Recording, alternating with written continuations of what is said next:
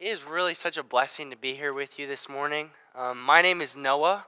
If I look somewhat familiar, it's because I was actually here um, last March. Uh, it was actually March 17th. I went back through and, and looked when I had been here. At that time, I was in Vermillion at Grace Baptist Church with um, Pastor Steve Ford and um, with the Equip Campus Ministry there. And then um, this past November, I just got married so then I had moved to Sioux Falls over the summer, and I've been a, um, a part of Connection since then. And me and my wife, Kristen, are actually suing, pursuing um, covenantal membership with the people there. Um, so that's just a little bit about me and how I got to be with you this morning. Um, one thing before we do open God's Word together, because we are a family through Jesus, I would just ask that all of you guys over here and here and even in the back, could we just come closer together? Because if we have the common bond of Jesus, I do believe that it would be good for us um, to, to even just sit closer to the front and come together. W- would you just be willing to do that?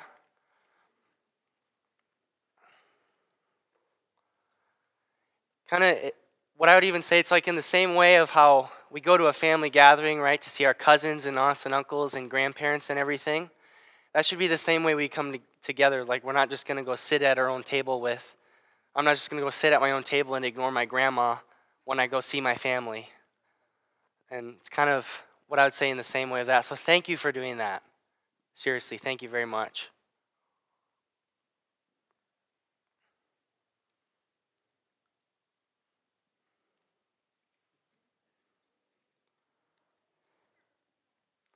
Great. Thank you guys so much. And I just want to again say, like, it is so humbling to be here before you this morning. Um, and I know, as others have said before me, before we get started, um, specifically, I'm thinking of my friend Troy, as I got corrected on this, is I hope you don't see me as just somebody who's coming in this morning to fill in while you don't have a pastor.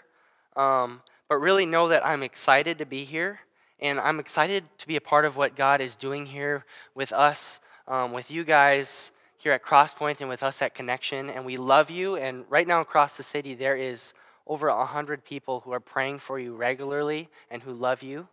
Um, and just wanted to remind you of that. And my hope is that you wouldn't just rest in, in the fact, or you wouldn't be able to rest in the fact that you don't have a pastor or, or that I'm here, but rather we could rest in something better, and that rest would be the rest that Jesus brings and that that rest is not gone. Um, and the author of Hebrews is going to show that to us this morning. And the other thing I get to point you to is that, like, I am 23 years old. I'm one of the, the younger people in this room right now, and I don't have the wisdom, and my parents are here and they could attest to this. I do not have the wisdom in myself that you probably yourself don't have.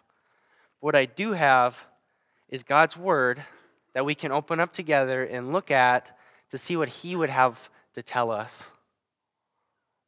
So I want to point to that. I can boast in God's word, but not my own wisdom, because there is many, many days I feel like I don't have much. But then I can come to the Lord and, and he brings it for me. So if you would um, turn your Bibles with me to Hebrews chapter 4. We are going to be reading verses 1 through 11. Um, but before we read that, just to give you a little um, snippet about the book of Hebrews. Um, so if you were to start in Hebrews chapter 1 and read all the way through it, it would take you about 50 minutes, so not quite an hour. And if you read it, it kind of reads similarly to reading a sermon. So if you were to pull up uh, a sermon from John Piper and read through it, and then you would read through Hebrews, you would say, oh, that's why this sounds familiar. It's because it reads that way. And and I actually believe it was originally a sermon with, with very good reason. Um, and the book is full of a mixture of the Old Testament law and sacrifices in relation to Jesus' coming and who he was. And like the slogan of the book could be Jesus is better than Moses, or Jesus is better than the angels, or the sacrifices, or just Jesus is better. And the book is actually written to believers um, but however, scattered throughout it, there is warnings. So the first would be warnings to believers to persevere in their faith.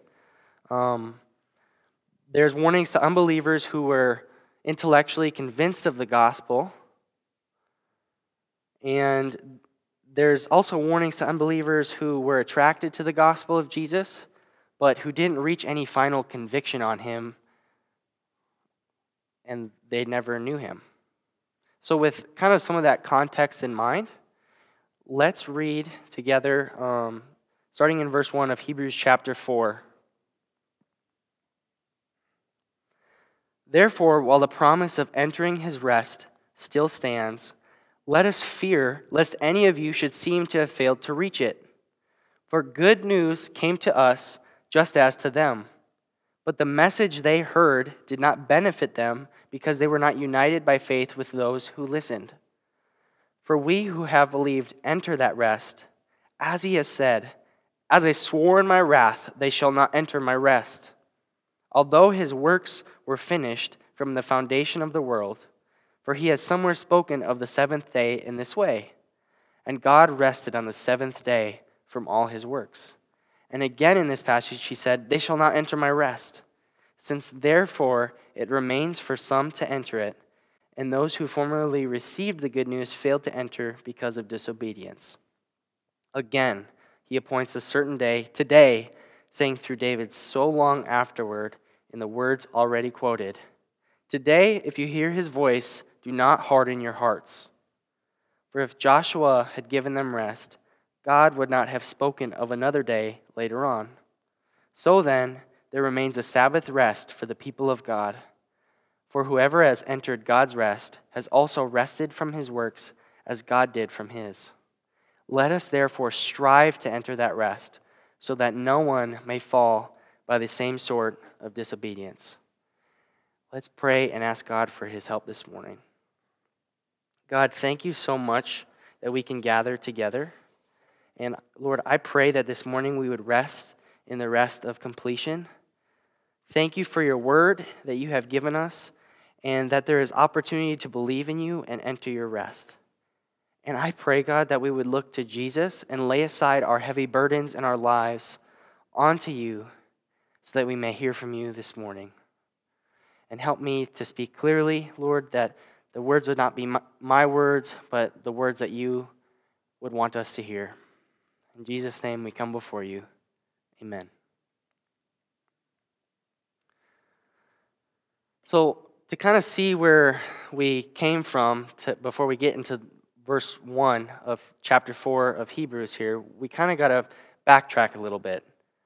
Just one verse to verse 19 of chapter 3, where it says, So we see that they were unable to enter because of unbelief. The they is the Israelites. So clearly, it was unbelief that kept the people of Israel from entering the promised land and the rest that God had promised them. The wilderness generation that died in the wilderness, that, that had perished in the wilderness, and those who did not believe in God's promises that He made. So the author had just went through telling the hearers that they must exhort one another to actually care enough about each other um, that every day they would get in each other's lives and exhort each other to not let distrust in God creep into their lives and destroy their lives. And we get that from verses 12 and 13 of chapter 3, where it says, Take care, brothers, lest there be in any of you an, un, an evil, unbelieving heart, leading you to fall away from the living God. But exhort one another every day, as long as it is called today, that none of you may be hardened by the deceitfulness of sin.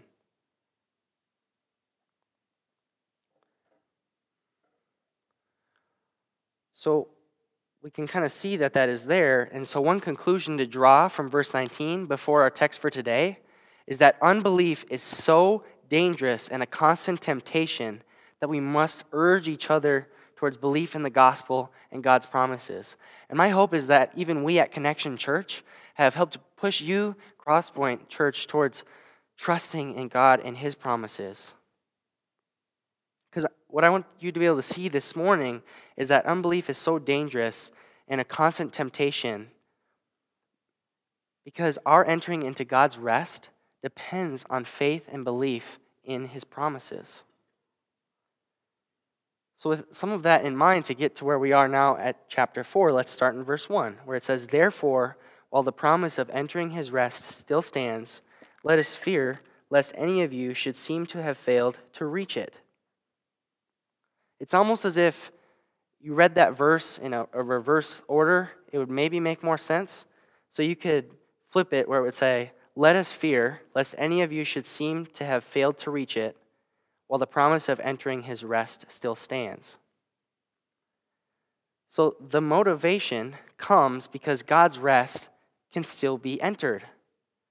This promise of rest still stands. And so the conclusion with the word, so therefore, at the beginning of verse 1 is that we should what? It says, therefore, let us fear.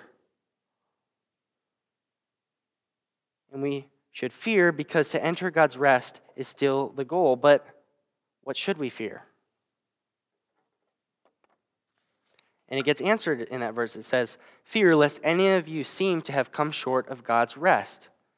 So, what we find as we go through this passage is that the only one who should fear the future um, and who fears the future is the one who has not believed the promises of God to redeem us in Christ. And for those of us who have received the rest that comes from God's redemption in Christ, we have nothing to fear. So then that makes me kind of ask the question is where are you personally at this morning? Are you sitting in a position where you have rested in the grace of God through Jesus, so you would call yourself a believer? Or maybe you wouldn't call yourself a believer and you're not resting in that. Like, how's your soul? Does it have bags under its eyes? If it was a person, would it have bags under its eyes? Is that how your soul feels? Because this passage in, invites us in to take part in God's rest that He has for us. It doesn't just, and God doesn't just want to leave us in a spot where that's the case of, of how we're always feeling within our soul, that we would have bags underneath our eyes. He gives us rest. And that may be something hard to hear. And even for the original hearers, it would have been easy for them to hear this and think that the Canaan rest that they were supposed to enter had no correlation to them. So it brings home the content of this promise, which is entering God's rest. His rest. It's God's rest and the rest that only He can give. Nothing else can bring it, right? No, better job, no, not more money, not a church full of people, not um, giving away everything. That is not going to bring ultimate rest. Ultimate rest is something that just comes from God. And all who profess to be believers should seek to make sure that they don't come short of the goal and just turn to a religious system or something other than Jesus. And it's how? It's through belief, it's through faith. And maybe even this morning, there's a fear in you that you've missed God's rest for your life because this morning doesn't look exactly like you thought it would. Or maybe your life doesn't look exactly like you thought it would. So we're talking about faith and fear together. And to kind of help with that, um, I just want to share a direct quote from a guy named Jon Bloom, who he writes for John Piper. And it says this Faith and fear are often described as opposites, but in reality, that's not how it works. The kind of fear the Bible most often addresses, whether positively out of Deuteronomy 6:13, which says, "It is the Lord your God you shall fear; him you shall serve, and by his name you shall swear." So that would be a positive fear, or a negative fear from Jesus' mouth in Luke 12. It says, "I tell you, my friends, do not fear those who kill the body, and after that have nothing more that they can do." So both a positive and a negative fear is actually born out of faith. It results from a promise or threat that we believe. So it's not so much a faithless fear that inhibits a more radical life of Christ like love, but rather a misplaced fear. It's fear of the wrong thing. In other words, faith in the wrong thing produces the wrong fear. And faith in the wrong thing is at the root of so many of our problems, in the worst of our miseries, and so often the heart of our sin. So you can see that, that faith in the wrong thing is going to produce the wrong fear in us. We're not going to feel rightly in, in the way that we should. And this idea of fear is explained more in verse 2. And verse 2 gives us a reason for the fear. It's, verse 2 says, For good news came to us just as to them. But the message they heard did not benefit them because they were not united by faith with those who listened. So, literally, the verse would say, The gospel has been preached to us as it was to them. And remember, the them in this passage is Israel.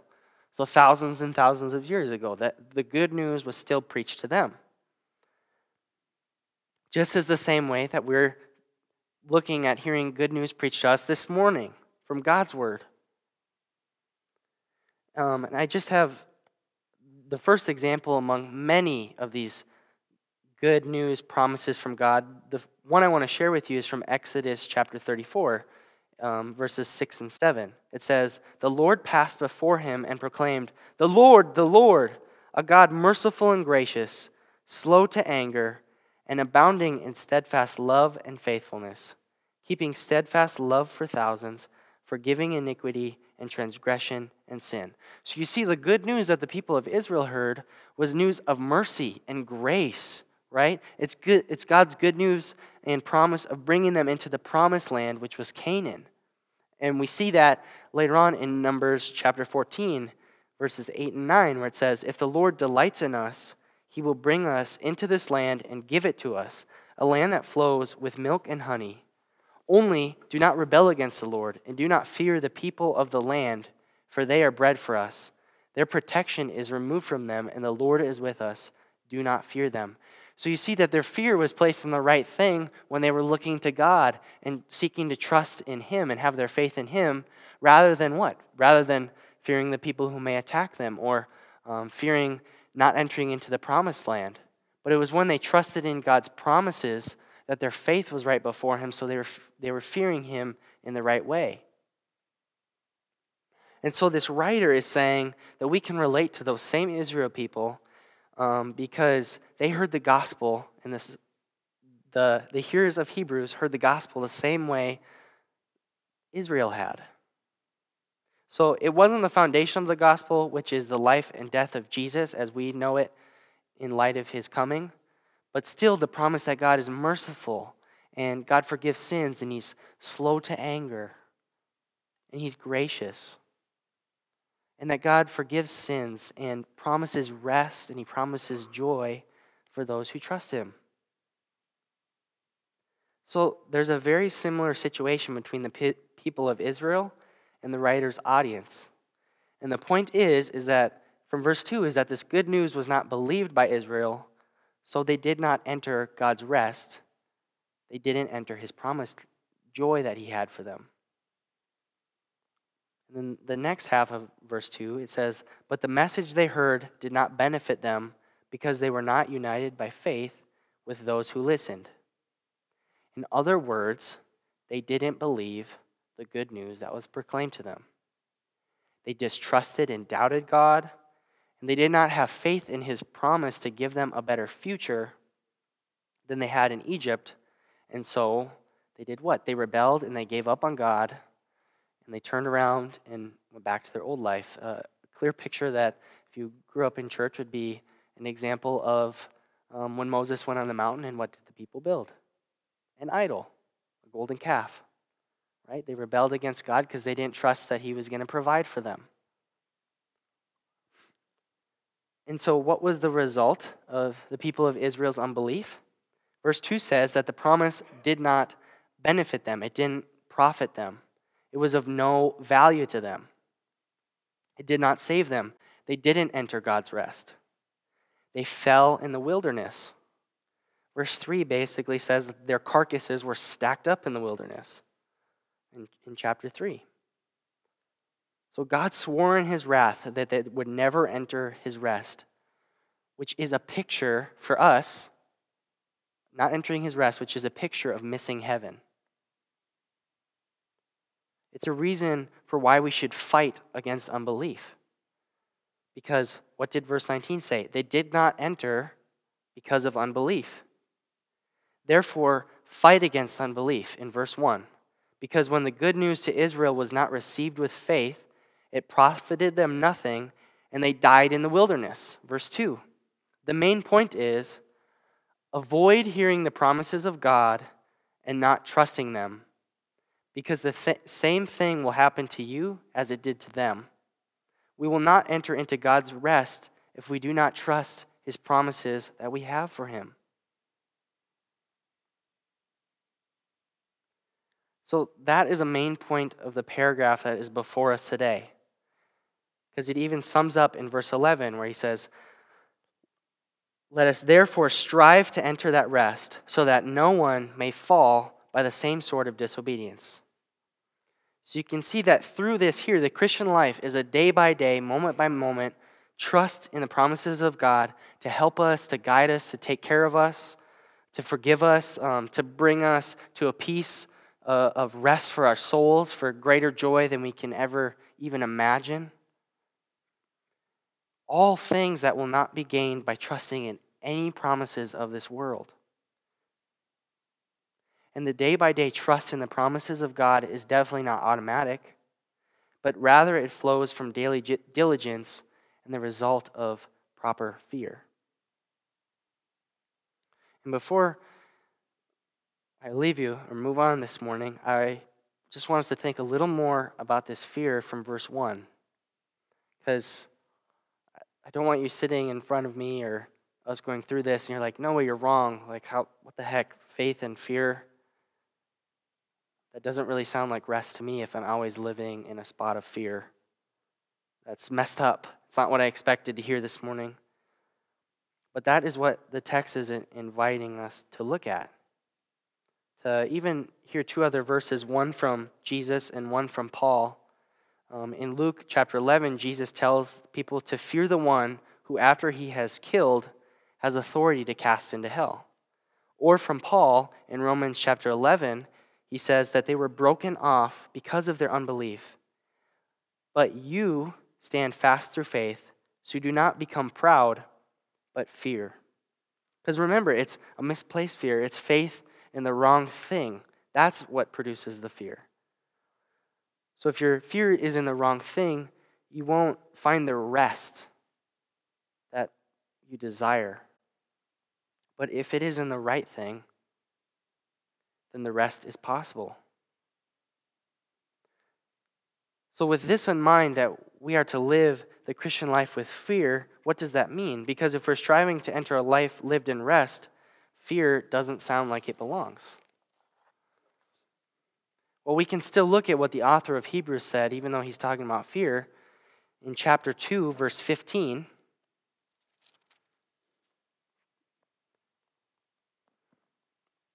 He says, Christ died to deliver all those who, through fear of death, were subject to lifelong slavery. So, hear this loud and clear from the same author, from God's word Christ died to deliver you and me from slavery fear. Christ Jesus wants a fearless people, a people who aren't afraid to share their faith with others, a people who aren't afraid to go overseas where they may be killed. People fearless because they have a trust in God that causes them to abide in Him and they know that they can rely on Him. It's a faith in the promises of God that will make us fearless in the threats of this world. It's trust in the reality that God sent Jesus to redeem us in Christ Jesus. So fight to trust in the promises of God because as long as you're trusting in His promises, you can be completely fearless in the face of everything else, including not knowing exactly what direction as a, church you're necessarily going. You can have confidence because of Jesus. The last verse in chapter 4 even tells us that. It says, Let us then with confidence draw near to the throne of grace, that we may receive mercy and find grace to help in time of need. We can have confidence because God sits on a throne of grace, not a throne of something else, but grace that He's giving out to us. And it's something we can receive mercy as we come to Him on that throne of grace, and we can find help in a time of need. And that diminishes fear to know that we have a great and glorious God who can help us in every time of need.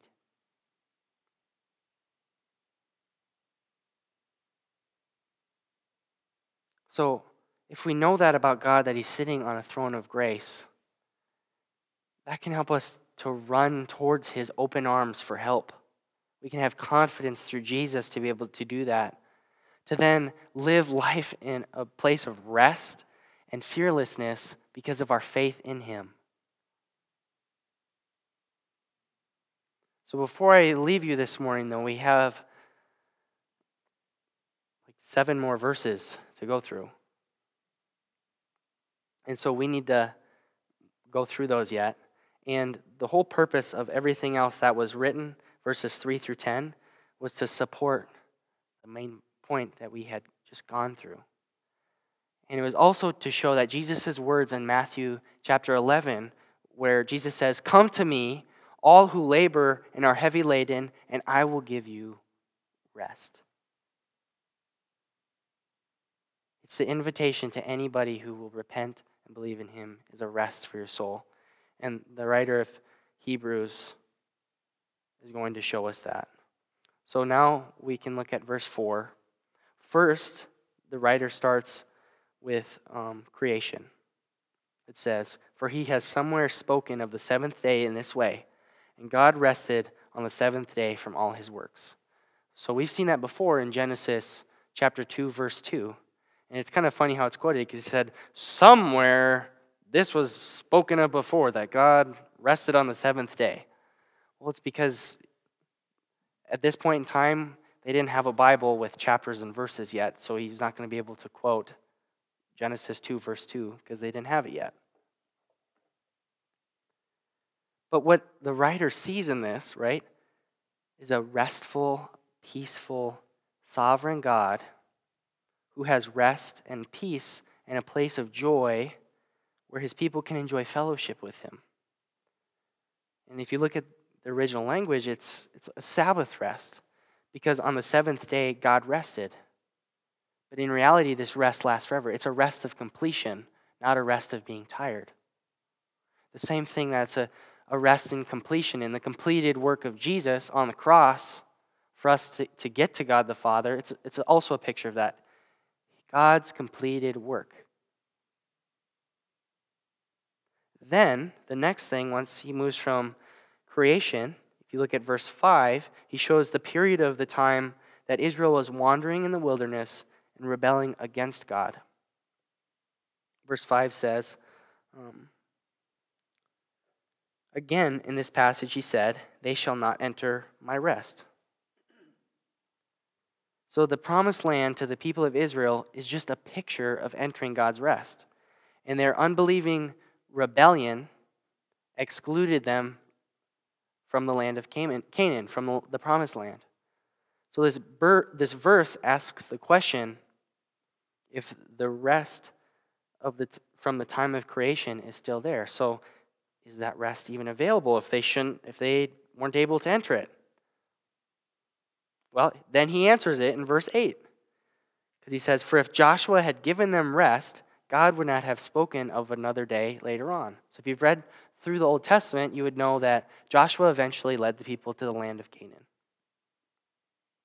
So if Joshua would have led the people to um, the final rest, then the rest that I've talked about this morning would have been gone.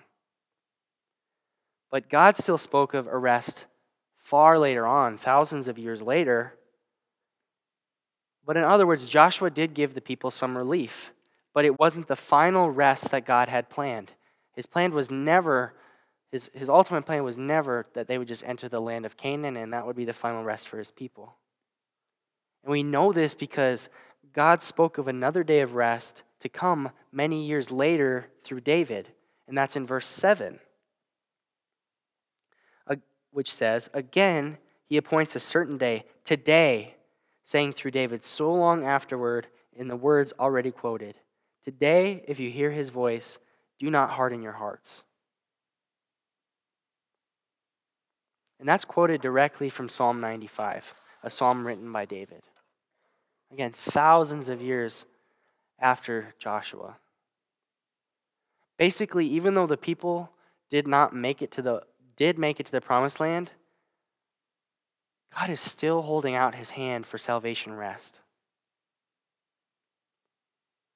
And that's today. So praise him that that was not the end and that Jesus came because Jesus brought us the ultimate rest for our souls that we need. And then the writer concludes with verses 9 and 10, where he says, There remains a Sabbath rest for the people of God, that this time is not closed, and that, that this is the foundation of the, the word for us today. The door is not shut, the time is not past. We still can enter God's rest. And verse 10 says, Forever who has entered God's rest has also rested from his works as God did from his. And so if you're a believer, you can sit in a position where you no longer have to earn anything from God. It's not your responsibility. But Jesus bore the brunt of that, the entirety of it for your soul, so that you may have the eternal rest with God the Father. So I urge you this morning there is one way to the fulfilling rest of God and the fulfilling rest of your soul. And anyone who is willing to put their faith in the promises of God and repent of their sins and turn towards God through the redeeming blood of Jesus and does not throw it away is one of the people of God who will get to experience his rest. So please, while the day is still today, this morning, put your trust in God and in his rest that he gives. Let's pray.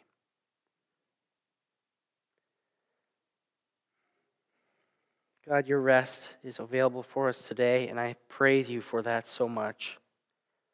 Lord, in, in a room full of people, even this morning here, that if someone is not in that rest and resting in you, that you would call their name and that they would be able to see that. And I pray for those of us who trust you and who are seeking to, to lean into your promises would see that you are a good God who welcomes us to enter that rest, that our souls wouldn't have bags under their eyes anymore. And Lord, thank you for this morning that we are able to hear from your word and that we may believe in you. In Jesus' name, amen.